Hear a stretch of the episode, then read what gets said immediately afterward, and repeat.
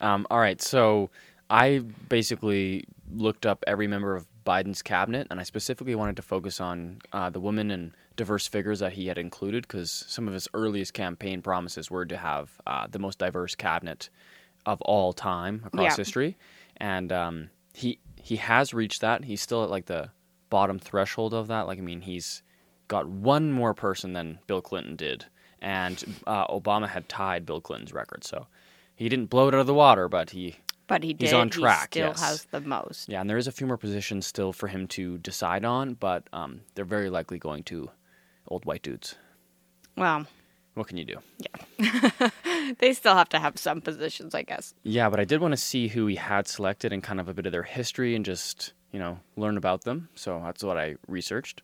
One of those positions was um, ambassador to the United Nations. It's Linda Thomas Greenfield, who is a uh, career diplomat and like a foreign envoy person who's been working abroad for um, the United States government for like decades now. She's worked in Switzerland and Liberia and all sorts of strange places. And um, Liberia is actually where she met her husband.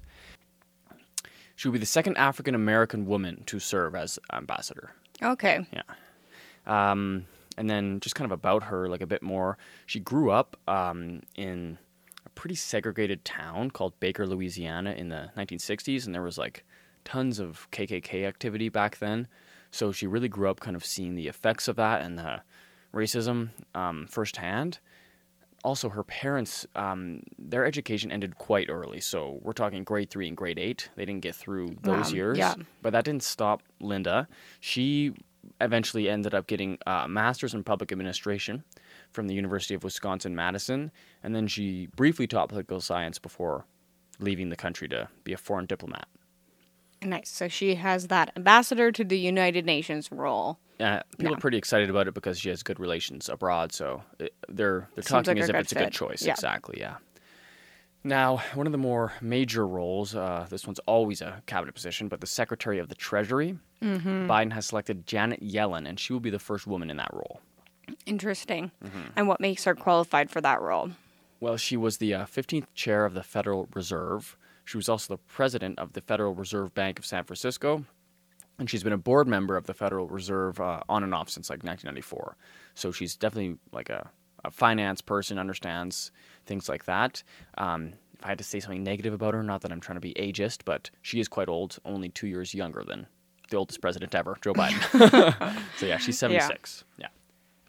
Um, so that was a big one. And then also Secretary of the Interior, Biden chose Deb Haaland. Um, and she's a really interesting character as well. So Haaland became one of the first two Native American women ever elected to Congress. Um, it was her and uh, Democrat Sharice Davids, who was actually an MMA fighter, and she's Oh, the wow. first openly gay congresswoman of like ever from Kansas. And were they the first two and they were elected this year? Um, that was actually 2018. Okay. In that election, um, when they both made it into Congress, and, And, and now, she's going to leave her position in Congress to to join the cabinet. hmm Yeah, she's a member of the Laguna Pueblo tribe, and she also put herself through university. She actually graduated just four days before giving birth to her daughter, Wow. who she had to raise as a single mother and had some financial hardship, but eventually made a pretty great career in politics. She got a Juris Doctor in Indian Law from the University of New Mexico School of Law. She never took the bar because she immediately just became the um, first chairwoman of a development business that they created to strengthen the Laguna community. And after that, she volunteered for Barack Obama's 2012 campaign, where she was the head of the, uh, well, she was the director for the Native American New Mexico vote. Okay. hmm So she was kind of involved in politics there with Obama. And then more recently, she was the chair of the Democratic Party of New Mexico. Mm, nice. And from that, Congress and now cabinet. Perfect. Awesome.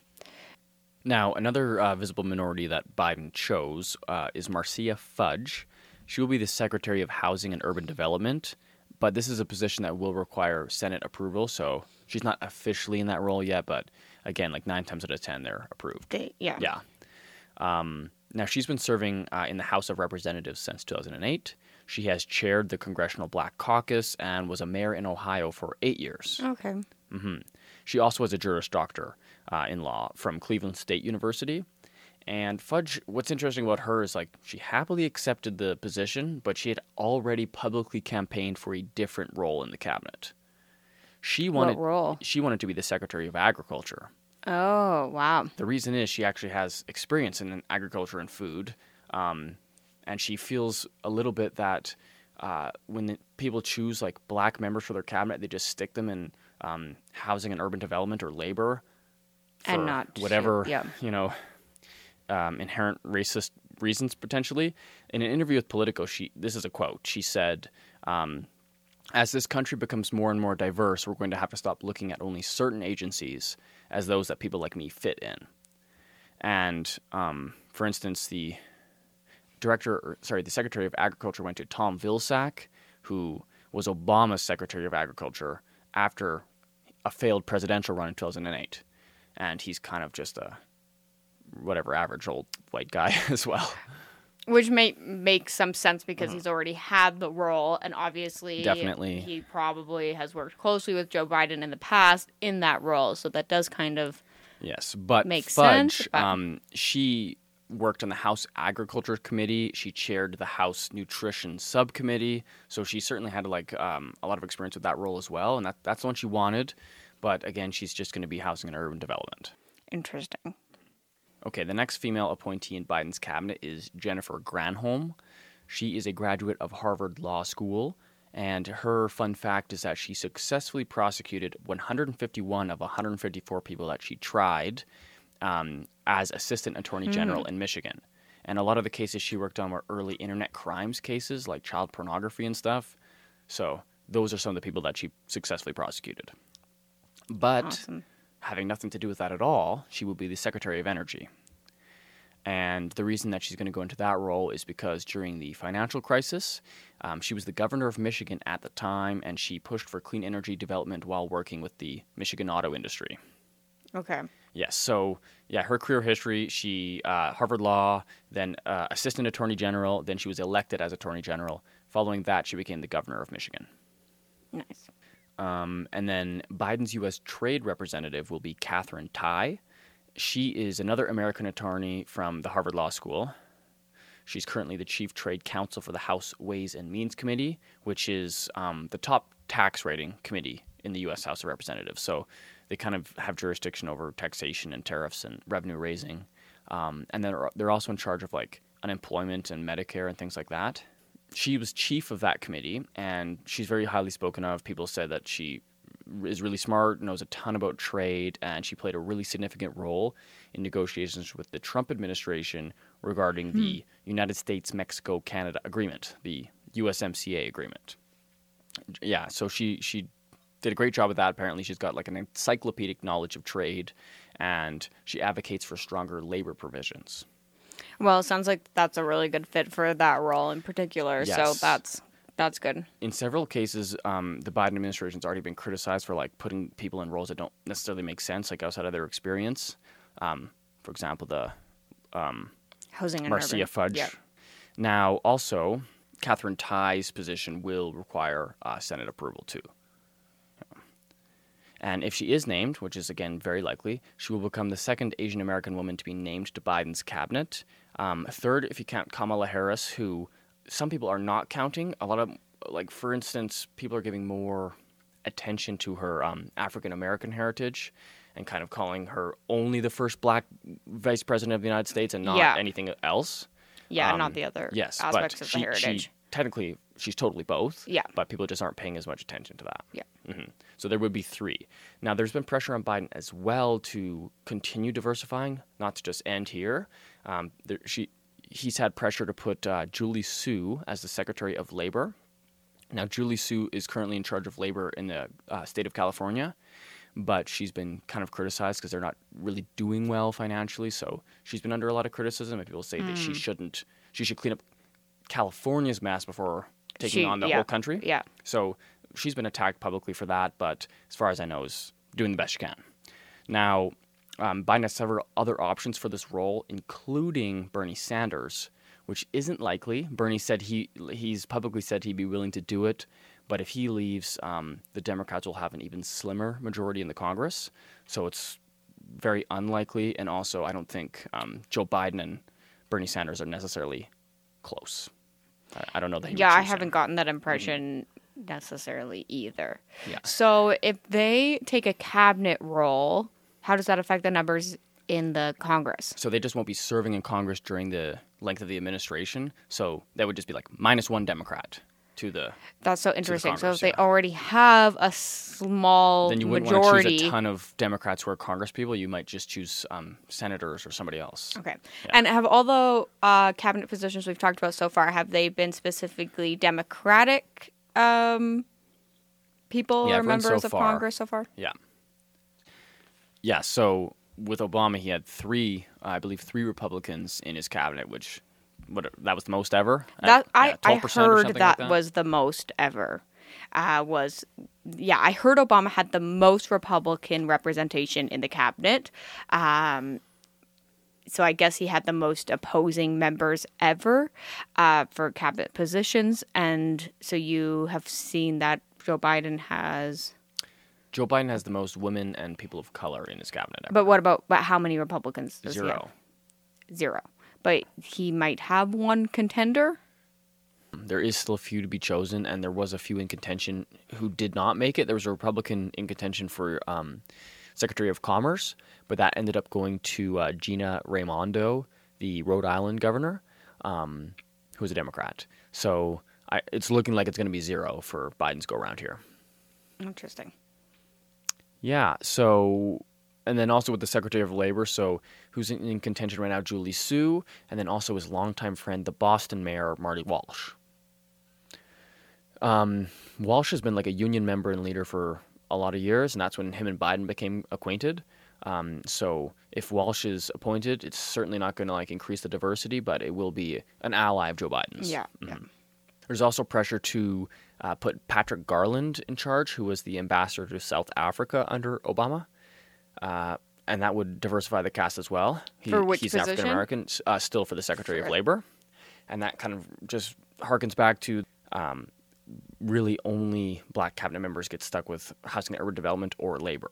So if that happens, it will just be another instance of not diversifying the actual roles that people of color are getting. Yeah, you're just putting them in the the classic roles that they've Exactly. put in exactly. Um, so moving on, Biden's director of national intelligence will be Avril Haines. Now this one's kind of a interesting. Yes, I've heard about yeah, she's one. interesting. So um, she she would be a woman, adding to kind of the gender equality that they're at least attempting to aim for in this cabinet. But she does have a controversial history. Um, she's heavily criticized for deadly drone killing policy, um, foreign policy for the United States, because she was kind of involved in writing it.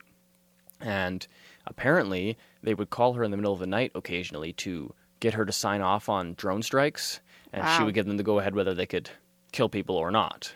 And It's like an intense call to wake up to in the middle of Yeah. the night. supposedly that was really her role was to kind of be like yes it's okay to hit this suspected terrorist but again if you'll remember the us hit some places like hospitals which Mm-hmm. almost certainly did not have any uh, terrorists in them Wow. yeah. Weddings and schools were also targeted. So the intelligence isn't always there and the policy is certainly seems to be strike first ask questions later. So her role prior to this was to give the AOK to yeah what she was um she was the deputy national security advisor from 2015 to 2017 for obama but before that when she was involved with the, more of the drone strike stuff she was the fourth deputy director of the cia and that was also an appointment coming from barack obama. Um, and then she became the first woman ever to hold the office of deputy director. Now in 2015 one of her other controversies was that she was tasked with deciding uh, what the punishment should be and whether there should be punishment for CIA operatives that had hacked into Senate staffer computers to have a look at the um, Senate Intelligence Committee uh, report on CIA torture. So they were doing a report on the CIA's torture, determining, you know, and they took a look at it themselves. Yes, the CIA broke in, they hacked through the back end of the computers and stole the report. So what did she decide was No punishment. ooh no punishment Yes. at all? She did not punishment punish them, and she had to overrule the CIA Inspector General who wanted to. Uh, does she have any defense for her position out of curiosity? Like, National security, the same as everyone else that's pro CIA torture and drone strikes. Now, um, she also had another kind of interesting thing. So, uh, one of Donald Trump's nominations was uh, Gina Haspel as the CIA director. And she was a woman, so it's not common to have female CIA directors. It's there's not a long history of that, but uh, Avril Haines really supported Haspel and spoke out in favor of her in the media. But Haspel herself has a ton of controversy specifically she destroyed video evidence of CIA torture because there was a cover up and she was heavily involved. So she she um, she supports waterboarding and destroyed CIA video of waterboarding. wow. and then Avril Haines said her unparalleled uh, knowledge of the CIA and intelligence in general is why she is certainly the right choice for CIA director. And Trump did choose her. Okay, so now we've had two women in this role back to back. Yeah, so just sort of to explain, Gina Haspel is the um, director of the CIA appointed by Trump, and Avril Haines will be the director of national intelligence in Biden's cabinet. Who and she is a like a her career is in the CIA. Yeah, Okay. but she won't be she won't be working for the CIA during this um, cabinet position term. yeah. Okay. So for at least four years, yeah. And then, yeah, sort of on a lighter note, without any killings, Neera Tanden will serve as the director of the Office of Management and Budget. This is another position that uh, requires Senate approval, though. Management and budget is that yes, what you? Yeah. Office of Management and Budget. She's going to be the first woman of color and the first South Asian uh, to fill the role. She's a CEO of a left leaning think tank. It's called the Center for American Progress. And um, under the Obama administration, she worked in the Affordable Care Act. Um, and she's just kind of like a high ranking member of the Department of Health and Human Services. So that's kind of how she ended up working on the Affordable Care Act. She's also known as like a Clinton loyalist. She's really close friends with Hillary Clinton. So some people do criticize her for that. Um, she was a campaign advisor to Obama and Hillary Clinton. And she went all the way with Clinton before moving to the Obama campaign when they were actually successful. Yeah. Yeah. Um, so her role was basically just going to be uh, helping to prepare the administration's budget proposal to Congress. They also do regulatory reviews that are proposed by like various agencies. All right, so Cecilia Rouse will fill the role of the chair of the Council of Economic Advisors. Um, she's leaving her role as dean of the Princeton School of Public and International Affairs. She supposedly really, really loves that job, and it's kind of like not the happiest to have to go, but she says because of the financial impacts of COVID 19, she has to leave that position because she can help more She in can this do new more, and yeah, Mhm. yeah. So what she's going to be is um, chair of the same council she used to serve on because she was actually an economic advisor for Bill Clinton. She holds a PhD in economics from Harvard, and interestingly enough, her mother-in-law is award-winning author Toni Morrison. Oh wow. Yes, That is interesting. yeah, she married uh, Toni Morrison's son. So yeah, so she's going to be the chair of the Council of Economic Advisors. Now, in addition to these official cabinet positions Joe Biden has named, he's also named the first ever entirely female communications team. So he's getting a lot more women into advisory roles. He's named at least seven female advisors, including Gina McCarthy, who will be coordinating the climate agenda. Um, and she was actually the head of the Environmental Protection Agency during Obama's second term. So that's how she has this role now. Mm-hmm.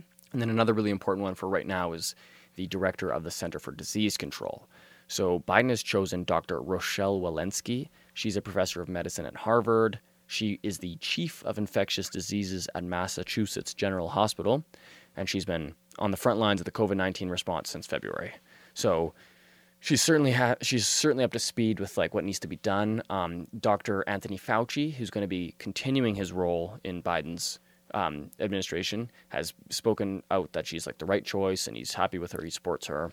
well, that's good. Mm-hmm. Hopefully, they can work well together. Yeah, she's going to be just the third woman ever in history to lead the CDC.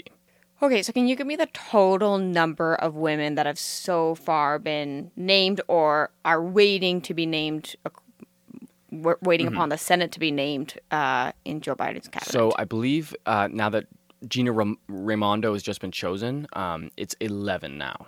Okay, And Clinton and Obama were both tied for nine. Biden had them beaten at 10 and then just recently named Raimondo to uh, Secretary of Commerce. Okay. So he should be at 11 out of 25 now. Yeah, and that's that's all the members of Biden's cabinet that we have here, and we'll have to keep an eye on how they handle their jobs and um, if they will be able to stay away from that criticism that some of them don't have the right experience for the roles they were chosen for. But at this time, um, we're really getting ramped up here, so it looks like Biden's administration is going to hit the ground running now. Thank you.